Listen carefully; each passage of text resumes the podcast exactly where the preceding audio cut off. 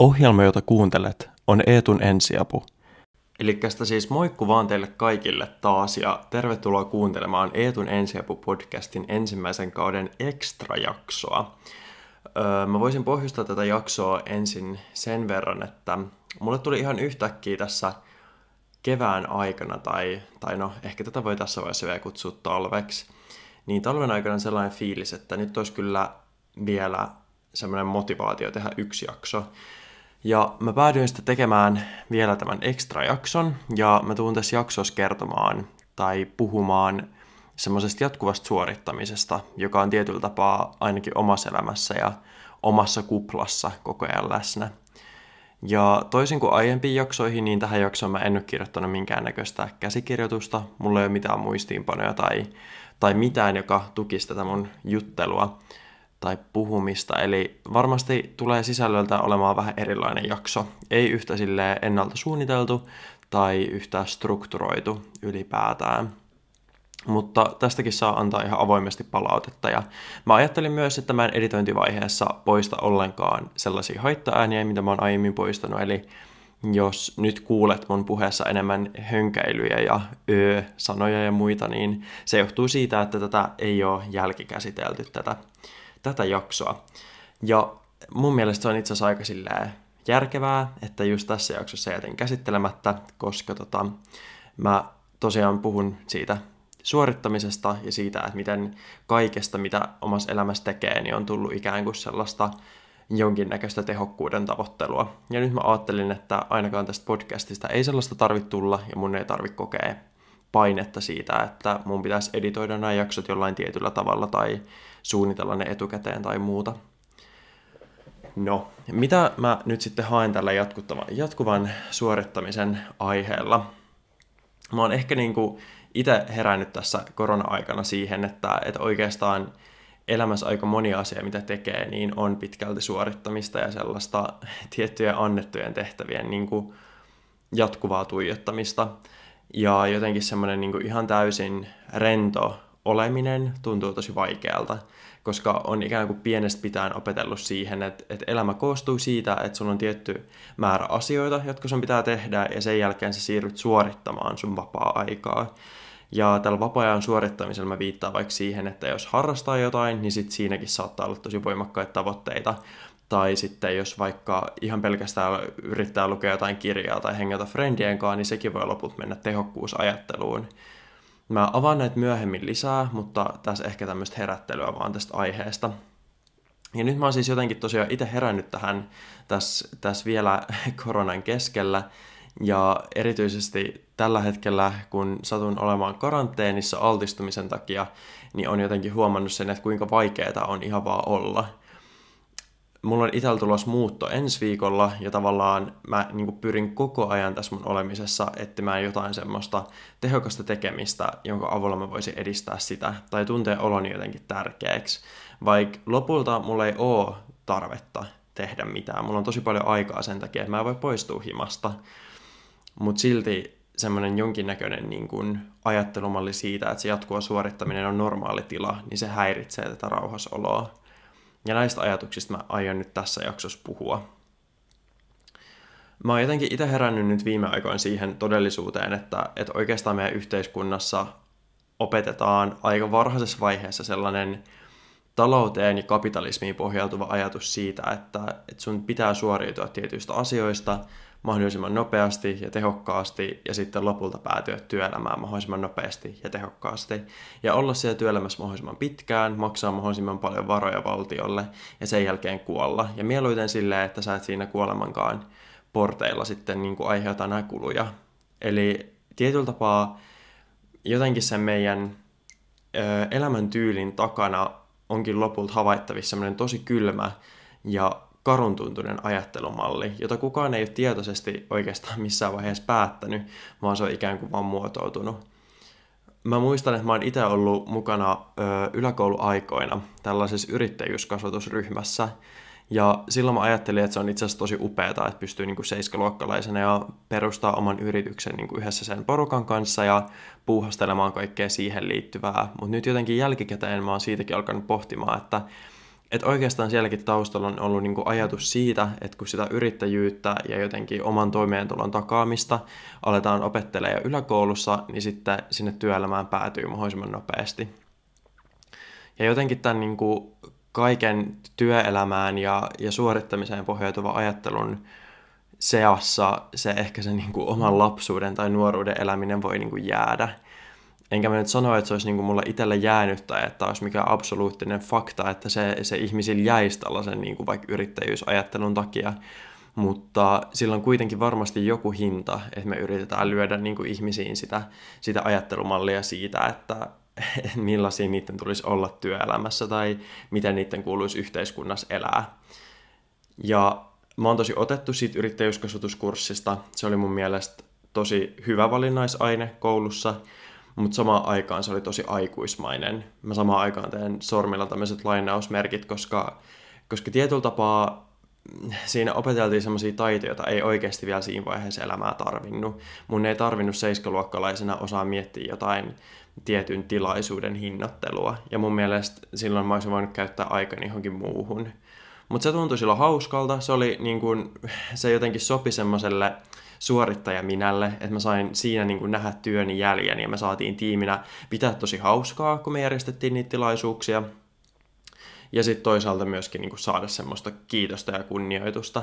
Meillä oli siis semmoinen catering-firma, joka teki sitten niin kuin vähän silleen suhteiden kautta, mutta myös ihan täysin vieraille ihmisille, niin catering-tilaisuuksia tai jotain tarjottavia, tarjottavia johonkin juhliin tai muihin juttuihin. Öö, ja jotenkin ehkä niin kuin kaiken sen suoritus tai suorittamisajattelun taustalla ja motivaattorina onkin lopulta semmoinen niin hetkellinen hyvä olon tunne, joka siitä tulee. Semmoinen samanlainen hyvä olon tunne on tullut ihan siitä niin kuin yläkoulusta lähtien, no oikeastaan jo alakoulusta lähtien, ja nyt sitten taas myöhemmin, niin kuin, myöhemmin elämässä. Ja se ei ole niin kuin poistunut se fiilis mihinkään, mutta tuntuu, että nyt koko ajan joutuu vaan hakemaan lisää ja lisää, jotta saisi ikään kuin sen riittävän tunteen. Ja mä en niin kuin osaa oikein sanoa, että, että onko se kuinka ongelmallista – tai, tai että miten, millaista elämä olisi, jos jotenkin suorittaminen olisi ihan hällä väliä juttu, koska totta kai siitä palkitaan. Se, että sä, sä uurastat vaikka koulussa ihan sieltä alakoulusta lähtien ja teet annetut asiat sovitusaikataulussa ja osallistut kaikkeen tämmöiseen ylimääräiseen pieneen ekstraa ja muuta, niin totta kai sä silloin ikään kuin petaat itselle semmoista parempaa tulevaisuutta, jotain semmoista helpompaa polkua johonkin menestykseen, mitä ei ehkä missään vaiheessa hahmota, mutta joka silti on jollain tavalla siellä. Ja tämä ajattelu on niin kuin mun mielestä mielenkiintoinen juttu. Mä hörppään vähän vettä. Niin. Eli jotenkin, jotenkin sitä vaan on oppinut siihen ajatteluun, että jatkuvasti täytyy suorittaa. No, sitten kun tullaan lukioon, niin lukiohan alkaa olla jo ihmisten elämässä oikeastaan yksi niin kuin stressaavimmista ajoista. Monesti sanotaan ainakin niin kuin, ylioppilaskirjoitusten aikaan, että, että se on niin kuin elämän kovinta painetta. Ammattikoulumaailmasta mulla ei ole yhtä paljon kokemusta, mutta mä väitän, että sielläkin viimeinen vuosi on se kaikista stressaavin aika ja varmasti siihen mennessä ehkä se vaikein, vaikein hetki niin kuin suorittamisen kannalta. No, tämä lukiomaailma on mulle tutumpi, niin mä puhun enemmän siitä. Eli, eli jotenkin silloin niin ylioppilaskirjoitusten aikaan, niin silloin heräsi siihen todellisuuteen, että nyt jos koskaan mun on menestyttävää, että nyt mun täytyy kerätä kaikki voimavarani ja unohtaa kaikki muu. Että nyt niin kuin kaverit jää, harrastukset jää, vapaa-aika jää kokonaisuudessaan, että kunhan mä saan hyvät paperit ja pääsen eteenpäin. Ja silloin ihmiset niin kuin mun näkemyksen mukaan alkaa uupua ensimmäisen kerran. Että sitten alkaa näkeä sen tavallaan jatkuvan suorittamisen vaikutukset ja sen, että, että jos sä koko ajan mietit sitä, että sun pitää olla tehokas ja sun pitää olla hyvä ja sun pitää mennä päämäärätietoisesti sitä jotain kohti, niin se, se uuvuttaa tosi nopeasti ja se on tosi surullista. Ja musta tuntuu, että, oho, mulle tuli näköjään posti samaan aikaan. Musta tuntuu, että, että kaiken sen niin kuin suorittamisen keskellä niin oikeasti hämärtyy se, että mikä siinä niin kuin lukiossakin vaikka on tärkeää. Ja sen takia mä oon tosi kauhuissani seurannut vierestä sitä, kun korkeakouluvalinta uudistui ja käytännössä nyt ne sun niin kun, yksittäiset ylioppilaskokeet on aika lailla kaikki kaikessa, koska se todistusvalinnalla pääsevien kiintiö on niin suuri. Ja, ja se tuntuu vaan jotenkin niin epäoikeudenmukaiselta, että jo lukiossa olevalta ihmiseltä, niin kuin nuorelta aikuiselta, oletetaan se, että se pystyy antaa kaikkeensa siinä vaiheessa, kun elämä on muutenkin niin kuin mullin mallin. Tuntuu, että, että silloin energiaa pitäisi laittaa ihan vaan siihen, että sä pystyt luomaan sun sosiaaliset verkostot, oppii aikuistumisen, vaikka itsenäistyä tai muuttaa omille tai muuta tällaista. Ja sitten siinä kaiken keskellä sun pitää vielä niin kuin, ikään kuin suoriutua elämässä siihen mennessä tärkeimmistä kokeista. No joo. Öm, sitten toki voidaan myös kysyä se, että, että jos puhutaan niin itsenäistymisestä ja lainausmerkeissä omille siivilleen nousemisesta ja tällaisesta nuoreen aikuiseen liittyvästä niin kuin tematiikasta, niin kuinka paljon siinä on lopulta tehokkuusajattelua tai sellaista tietyllä tapaa talouteen pohjaavaa, että kuinka paljon meidän yhteiskunta lopulta ohjaa siihen, että sä muuttaisit mahdollisimman nopeasti omille ja lähtisit sen seurauksen tekemään töitä ja muuta. Mm, mitä tulee lukioon vielä, niin mä oon jotenkin tavallaan harmissani siitä, että, että mikä se kokemusmaailma tällä hetkellä siellä tuntuu ihmisillä olevan. Ja, ja mä myös koen, että, että kun tätä koko valintakoe-uudistusta perusteltiin sillä, että sitten näihin tavallaan pääsykoevalintoihin ei joutuisi enää ottaa valmennuskursseja, että tämä niin tasa-arvostaisi tietyllä tapaa sitä prosessia, koska kaikki hakisi niillä lähtökohtaisesti kaikille samanlaisilla öö, ylioppilaskokeilla näihin kouluihin, mutta mehän nähtiin heti käytännössä sen uudistuksen jälkeen, että nyt meidän niin kuin, kaupallinen tarjonta vaan siirtyi niin kuin, nuoremmille. Et ennen se oli abivuoden opiskelijoille, jotka haki tässä pääsykoevalinnassa, ja nyt se on käytännössä jo siellä ihan yksittäisillä kursseilla, ja koko sun lukiouran ajan sä voit niin kuin, mennä mukaan tämmöisiin spessuihin valmennuksiin, jossa sitten pyritään niin kuin, nostamaan sitä sun YO-arvosanaa. Eli ongelma ei ratkaistu, vaan nyt sitä suorittamispainetta siirrettiin alemmas ikään kuin, niin kuin ikäluokissa, että nyt sä kohtaat sen yhä nuorempana. No sit se on jotenkin jännä, että tavallaan jos, jos mennään vielä niin kuin koulumaailman ulkopuolelle, että miten, miten muussakin elämässä tuntuu, että suorittaminen on tosi paljon läsnä. Että sen jotenkin nyt on varsinkin huomannut niin kuin tässä mun karanteeni aikana, että kun mulla ei ole niin kuin niitä ihmiskontakteja tai menoja, joita mä suorittaisin tai jotka pitäisi jonkinnäköisen rutiinin mun arjessa, niin alkaa kokea syyllisyyttä. Syyllisyyttä jotenkin siitä, että ei tee niitä asioita, joita ikään kuin pitäisi suorittaa. Ja kukaanhan ei ole niin kuin mulle sanonut, että mitkä asiat mun pitää suorittaa. Mulle voidaan toki syöttää jostain järjestömaailmasta vaikka jotain deadlineja, jotka on tietyllä tapaa asioita, jotka pitää suorittaa. Mutta nekään ei ole lopulta pakollisia. Niistä voi aina pyytää lisäaikaa tai voi vaan sanoa, että nyt ei pysty, koska se on niin vapaaehtoista. Öm, mutta jotenkin sitä on vaan niin orientoitunut siihen, että se koko oma eläminen ja sellainen niin kuin arjen mukana pysyminen on suorittamista, että sitten kun se arki jollain tavalla niin kuin voimakkaasti mullistuu, niin sitten se alkaa ahdistaa. Ja se on pelottavaa, että tavallaan onko muhun oikeasti pienestä pitäen niin voimakkaasti iskostettu se ajatus siitä, että minun täytyy tehdä hyödyllisiä asioita tehokkaasti, että mä en pysty olemaan yhtä päivää paikoillani. Ja tällä hetkellä mulla on sellainen kokemus, että se yksi päivä paikoillaan aiheuttaa ongelmia, koska tuntuu, että, että jos silleen pysähtyy, niin se fiilis, mikä siitä tulee, niin on tosi huono. Ja tämä on totta kai nyt vähän äärimmilleen vietynä se kokemusmaailma, mutta mä tarkoitan tällä sitä, että, että jos sun päivässä ei vaikka ole sovittu niin kuin kaverien kanssa tapaamisia, siinä ei ole koulua, siinä ei ole töitä, eikä siinä ole yhtäkään kohtaamista sun kodin ulkopuolella. Ja vaikka sä sulkisit sun puhelimen, se voisi olla vielä ääriesimerkki, että sulla ei ole sielläkään niin kuin mitään, mihin sun pitäisi voimavaras antaa, niin miltä se tuntuu, että pystytkö sä olemaan siinä? Tai jos niin kuin lähtee ajattelemaan sitä, että, että millaista olisi elämä ilman, ilman puhelinta tai ilman mitään elektronisia niin kuin laitteita, silleen, että, että sä saisit yhteyden toiseen ihmiseen vaan vaikka kirjeellä, niin se ajatus tuntuu tosi pelottavalta ja niin kuin jotenkin tosi painavalta. Ja mä en niin kuin, tarkoita nyt sitä, etteikö, etteikö niin kuin elektroniikkaa edeltävän aikana olisi myös koettu suorittamispainetta ja stressiä ja tehokkuusajattelua, mutta se on ehkä kohdistunut eri asioihin ja musta tuntuu, että koko ajan ikään kuin se meidän tahti elää kiihtyy. Ja samaan aikaan kun se tahti elää kiihtyy, niin se vie meidän suorittamisvoimavaroja yhä enemmän. Et nyt mä voin esimerkiksi puhua yliopistosta, koska se on, se on myös tullut nyt tutuksi se maailma. Eli ensin ikään kuin, jos aloitetaan nyt kertauksen vielä sieltä yläkoulusta. Yläkoulussa ö, olin mukana tässä niin kuin nuori yrittäjyysjutussa ja sitä kautta oppi sen, että mitä työelämä saattaisi olla. No, yläkoulun jälkeen käytännössä alkaa heti kesätyöhaku. Silloin oli tosi voimakas paine siitä, että on pakko päästä töihin, koska kaikkialla sanottiin, että työkokemusta täytyy olla heti alusta lähtien.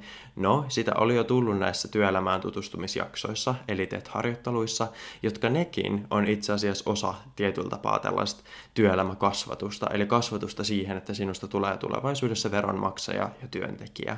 No nämä tetit ei kuitenkaan riittänyt, vaan oli tosi voimakas tunne ainakin mulla itsellä siitä, että mun pitää, mun pitää nyt tehdä lisää, mun pitää saada töitä. Ei edes sen rahan takia, vaan sen kokemuksen takia. Ja sitten moni tässä tilanteessa menee johonkin työhön, jos palkkaus on vaikka 7 euron tasoa. Ja on siinä työssä ihan vaan sen takia, että sulle on sanottu, että sä tarvitset työn nuorena. No, sit siirrytään käytännössä lukioon tai sitten sinne ammatilliseen koulutukseen. Nyt mä puhun taas lukiomaailmasta, koska se on lähimpänä sitä omaa kokemusmaailmaa. Niin lukiossa heti ensimmäisenä mä muistan, että ekana vuonna piti tehdä suunnitelma koko vuodelle, anteeksi, koko kolmelle vuodelle siitä, että mitä aineet lähtee opiskelemaan, mitä kursseja opiskelee minäkin vuonna ja mitä sitten kirjoittaa. Ja mä muistan, että heti ensimmäisen kouluviikon jälkeen mun piti käytännössä tietää nämä kaikki asiat. Ja se tuntui silloin ihan kauhealta, mutta siitä se putki lähti. Kun sä laitoit ne niin kuin siihen paperille ja lähit suorittaa, niin se suorittaminen jatkui siihen lukion loppuun asti.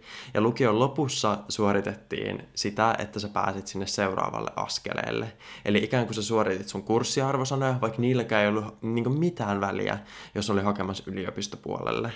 Ja sit sä suoritit sen lisäksi vielä joka vuosi niitä kesätöitä. Sit sä suoritit sun sosiaalisia suhteita, ehkä jopa jo verkostoidut, jos olet niinku tosi silleen tavallaan tietoinen siitä, että kohta se työelämä tulee, niin silloin saattoi jo verkostoituukin lukiossa. Ja tämä kaikki vei tosi paljon voimavaroja ja oli vaan semmoista jatkuvaa niin kuin tuutissa olemista.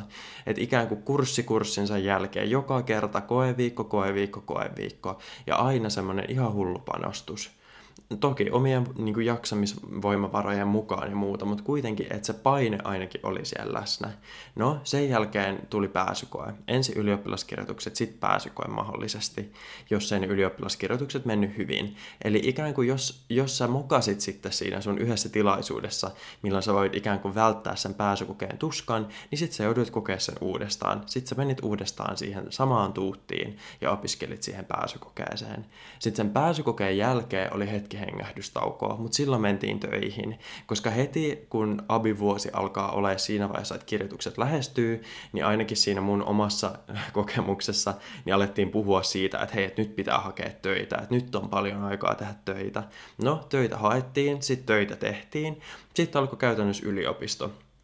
Voi olla, että tässä välissä oli välivuosia yksi tai enemmän, mutta niidenkin aikana yleensä tehtiin töitä tai koettiin semmoista tarvetta tehdä jotain hyödyllistä. Ja jos sellaista ei sellaista hyödyllistä asiaa niin kuin omasta mielestä tehnyt, niin sit siitäkin koki syyllisyyttä. No, sitten hypätään sinne yliopistoon.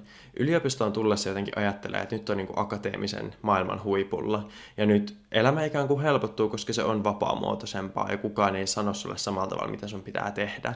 Mutta sitten tulee se sun oman osaamisen ja sun panostuksen mittaaminen opintopisteillä.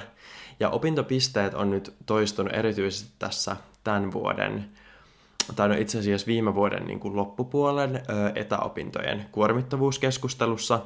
Ja ö, tässä keskustelussa on niin kuin korostettu erityisesti sille oppilaitosten ja yliopistojen suunnasta sitä, että opintopisteitä kertyy hyvin, ja se on niin kuin se data, jolla ikään kuin oppilaiden, hyvin, oppilaiden ja opiskelijoiden hyvinvointi on mitattu. Että jos opintopistekertymä tai kurssikertymä on ollut ok, niin sitten on todettu, että kaikki on ok. Kun sitten taas todellisuudessa se niin kun sun opintopisteiden määrä ei kerro mitään siitä sun omasta tunteesta, sun hyvinvoinnista tai mistään. Ja kun sun omaa niin kun, onnistumista ja, ja koko opiskelijayhteisön hyvinvointia mitataan suorituksen perusteella, niin silloinhan korostetaan entisestään sitä, että sä olet siellä yliopistoissa, jotta sä voit suorittaa. Ja tämä on itse asiassa hassua, että, että tuntuu, että ennen jopa yliopisto on nähty enemmän semmoisena paikkana, jossa on ikään kuin haettu sitä omaa asiantuntemusta, ei niinkään kiirehditty työelämää. Mutta mun oma kokemus taas on se, että itse asiassa siellä ei tehdä mitään muuta kuin kiirehditä työelämään. Et ne kurssit suoritetaan yleensä tiivistetyssä aikataulussa, nyt erityisesti etäopiskeluaikana, ja, ja niiden niin kuin, tai ainoa niin kuin motivaattori, joka saa tekemään niitä kursseja, niin on se, että sä pääsisit mahdollisimman nopeasti eteenpäin. Ei niinkään se, että se aihe on niin kuin tosi mielenkiintoinen, koska sä et ehdi pysähtyä siihen. Sulla ei niin kuin ole sille voimavaroja, koska sun täytyy heti jatkaa seuraavaan periodiin ja suoriutua ajoissa sun opinnoista, jotta sä pääset sinne työelämään. No, jos tämä työelämä ei vielä riitä motivoimaan, niin sitten on tullut myös tämä opintotukeen ja opintolainaan liittyvä uudistus. Eli käytännössä uudistuksen myötä opintolainasta voi saada hyvityksen, jos valmistuu tavoiteajassa. Ja silloin sulla on koko ajan semmoinen rahallinen motivaattori, toki sen voimakkuus ehkä riippuu henkilöstä, jos opintolainaa ei ota, niin tätä motivaattoria ei ole, ja ylipäätään me puhutaan hyvin ulkoisesta motivaattorista, eli, eli ei ehkä ihan hirveän voimakkaasta, mutta joka tapauksessa, erityisesti jos on niin kuin heikko taloustilanne, niin kuin monella opiskelijalla on, niin saattaa olla mielessä se, että nyt kun minä suoriudun ajossa, niin minut palkitaan. Ja se sitten taas saa entisestään kokemaan sitä painetta siitä, että niitä opintopisteitä pitää saada. Ja tämän niin kuin koko taipaleen, jonka mä äsken kuvasin, niin tämän niin kuin suurimpana riskinä on se, että tämä vaatii ihan hirveän voimakkaan semmoisen niin itsetuntemuksen tai semmoisen, että sä, niin kuin, sä tiedät sun omat voimavarat ja sä tiedät sun rajat ja sä tiedät sen, että kuinka paljon sä pystyt kerralla tekemään. Ja jos et sä tiedä, niin se niin kuin riski siihen, että tämä sun putki katkee aivan täysin, se pysähtyy niin kuin seinään, niin se on vaan tosi suuri. Ja silloin kun se putki pysähtyy, niin silloin mä puhuisin itse niin kuin uupumuksesta. Eli silloin kun sä uuvut niin kuin täysin, niin sä ikään kuin sä pysähdyt, ei enää mene vaan mikään eteenpäin. Se on niin kuin täystoppi. Ja siinä vaiheessa sulla kestää tosi kauan, jotta sä pystyt palautumaan ja niin kuin oppimaan uudelleen siihen tavallaan yhteiskunnan ja arjen rytmiin. Ja, ja siinä vaiheessa myöskin riski niin kuin kaikille mielenterveyden ongelmille niin kuin kasvaa. Eli, eli ikään kuin jos on koko ajan silleen nuoralla tanssia tyylisesti sen oman jaksamisen kanssa tämän polun aikana, niin onhan se tosi riskaa peliä. Ja mä väitän, että niin tuossa lopulta ollaan, koska se on sellaista jatkuvaa tasapainoilua ainakin tämä mun oma polku ollut sen kanssa, että, että milloin suorittaa ja milloin ei. Ja tuntuu, että oikeastaan niin jos katsoo taaksepäin, niin ihan siitä ykkösluokasta lähtien, kun tämmöinen niin kouluttava äm, kouluttava niin kuin osa elämästä on alkanut, niin ainoa ero on se, että ne suoritettavat tehtävät on muuttunut, mutta se fiilis siitä suorittamisesta on aina ollut samanlainen. Ja mä en vielä ole työelämässä täyspäiväisesti, vaan on täyspäiväisesti opiskelijana, niin mä en vielä tiedä, miltä milt maailma tuntuu sit, kun on siellä työelämässä. Mutta mä koen, että aika lailla niin kuin nykyinen sukupolvi tai niin kuin ikään kuin sukupolvi, jota minä edustan, niin on sitä sukupolvea, joka ensimmäistä kertaa on niin kuin kokenut tämän kiihtyvän elämän rytmin niin kuin alusta lähtien. Että se on ikään kuin kiihtynyt mukana samaan aikaan, kun oma elämä on niin kuin tullut kiireisemmäksi. Niin mua huolestuttaa tavallaan se, että miltä, miltä sitten niin kuin työelämä tuntuu ja miltä se näyttää. Että jaksaako sitä enää ja että jos työelämänkin vaatimukset on yhtä korkealla kuin mitä tämän polun aikana on ollut aiemmin, niin se on tosi haastavaa ja tulee olemaan tosi silleen työlästä tasapainotella sen oman jaksamisen ja niiden muiden vaatimusten välillä. Ja varmasti kaikki ei voi samaistua tähän mun pohdintaan. Tämä on tosi silleen niin kuin musta itsestä kumpuavaa ajattelumallia ja totta kai myös semmoista, jota mä niin kuin peilaan mun läheisistä ja, ja myös niin kuin kerron ikään kuin heidän kertomansa perusteella. Mutta mä en niin kuin tiedä, että mikä, mikä tässä auttaisi. Mutta ehkä mä oon nyt itse tässä tosi pitkän äm, viiden päivän, hetkonen, no on nyt vissiin mennyt viisi päivää, viiden päivän karanteenini aikana mm, oppinut sen, että pitäisi oppia olemaan ilman semmoista tekemistä. Ihan vaan niin kuin maata sohvalla ja olla. Joskus vaikka ihan pysähtyy ajattelemaan niitä asioita, jotka vaan päähän nousee. Ja niin kuin yrittää välttää semmoista itsensä niin kuin tuudittamista jollain tehokkaalla tai tehokkaan tuntuisella aktiviteetilla. Eli ikään kuin ihan vaan hyväksyä se, että nyt ei ole mitään, mitä mun pitää suorittaa, että nyt mä voin ihan vaan istua ja yrittää olla kokematta siitä sitä syyllisyyttä. Ja tämä olisi niinku semmoinen mun pitkäaikainen haave, että pystyisi vetämään semmoisen pidemmän aikajakson silleen, että se olisi ihan hällä väliä, että mitä, niinku, mitä mistäkin vaaditaan, että ihan vaan olisi ja antaisi niinku ajan kulua ja niinku nauttisi elämästä. Ja en mä tarkoita sitä, etteikö se niinku suorittaminen ja sellainen se arjen mukana kulkeminen olisi tosi ihanaa. Siis sehän on niinku tosi tosi ihanaa. Mutta se on myös hassua, että miten siitä on tehty meille niin ihanaa. Ja miten se tuntuu niin hyvältä, vaikka lopulta se myös on tosi kuormittavaa ja vaatii tosi paljon aikaa. Joo, tällaisten pohdintojen äärellä mä oon nyt ollut täällä ja mä ehkä sain nyt sanottua tästä aiheesta kaiken, mitä meinasinkin sanot, sanoa. Ja öm, varmasti tosiaan ei ollut kaikille samaistuttavaa, mutta mä mielelläni kuulen tästä ajatuksia lisää. Ja toivottavasti tarjosin kuitenkin jotain semmoista pohdintaa tähän, koska tämä on ollut semmoinen aihe, joka itsellä on niin pyörinyt mielessä tässä viime aikoina tosi paljon. Mutta tässä ehkä kaikki tällä kertaa ja tota, ei muuta kuin ihanaa talvea tai kevättä. Mä en tiedä kummaksi sitä nyt tässä vaiheessa pitäisi sanoa, mutta ehkä kevättä. Ihanaa kevättä teille kaikille. Kuullaan taas.